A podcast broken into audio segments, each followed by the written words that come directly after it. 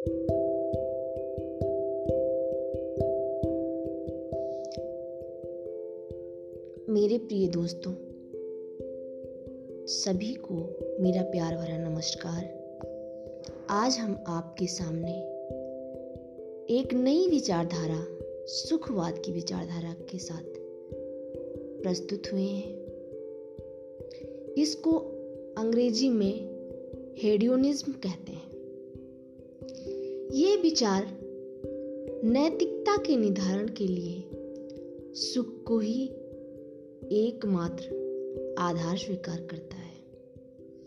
इसके अनुसार मनुष्य को सुख देने वाला प्रत्येक कार्य शुभ है तथा दुख देने वाला प्रत्येक कार्य अशुभ है।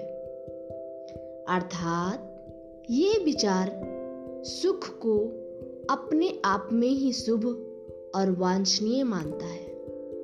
सुखवाद व्यक्ति को निरंतर बेहतर सुखद अनुभवों को चुनने के लिए प्रेरित करता है और मानता है कि यह विचारधारा हमारे लिए नैतिक मूल्य है।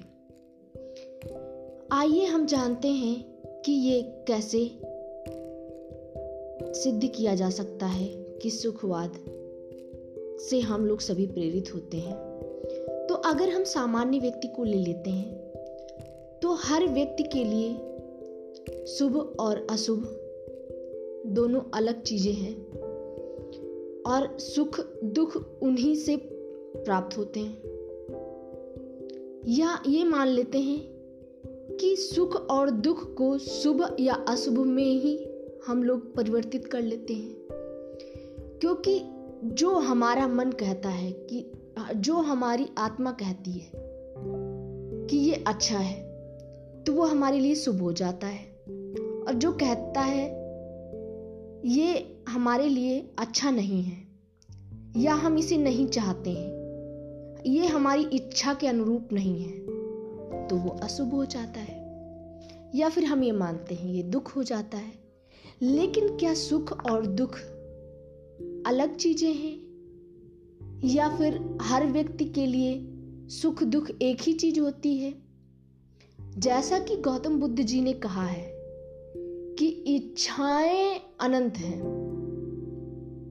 ये एक अर्थशास्त्र का भी, एक सिद्धांत भी है कि इच्छाएँ अनंत हैं।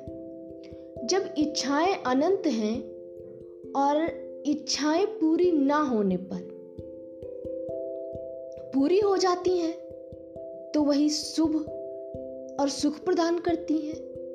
अगर वो नहीं पूरी होती हैं तो दुख और अशुभ मानी जाती हैं। तो हमारा सुख दुख के प्रति जो मनोभाव है, हमारे इस विचार से तो ऐसा प्रतीत होता है कि ये सुख या दुख नहीं बल्कि हमारे मन का भ्रम है, क्योंकि हमारा मन, हमारी इच्छाएँ ये निर्धारित कर देती हैं कि हमें किस चीज़ में खुशी और किस चीज़ में दुख मिलेगा, या फिर हम अनुभव करेंगे।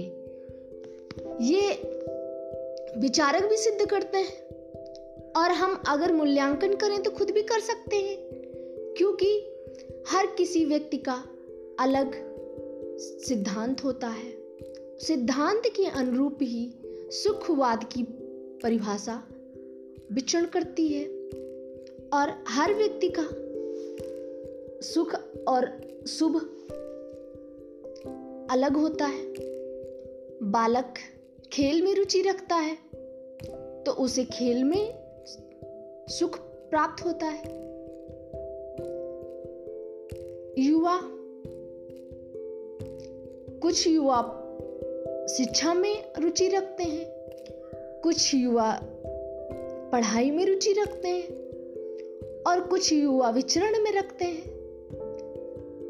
लेकिन क्या ऐसा हो सकता है कि एक के लिए दूसरा सुख हो, दूसरे के लिए पहला सुख हो? ऐसा ही होता है। दोस्तों, ये ऐसा ही होता है क्योंकि हर व्यक्ति दूसरी चीज़ को दुख मानता है और पहली चीज़ को सुख मानता है।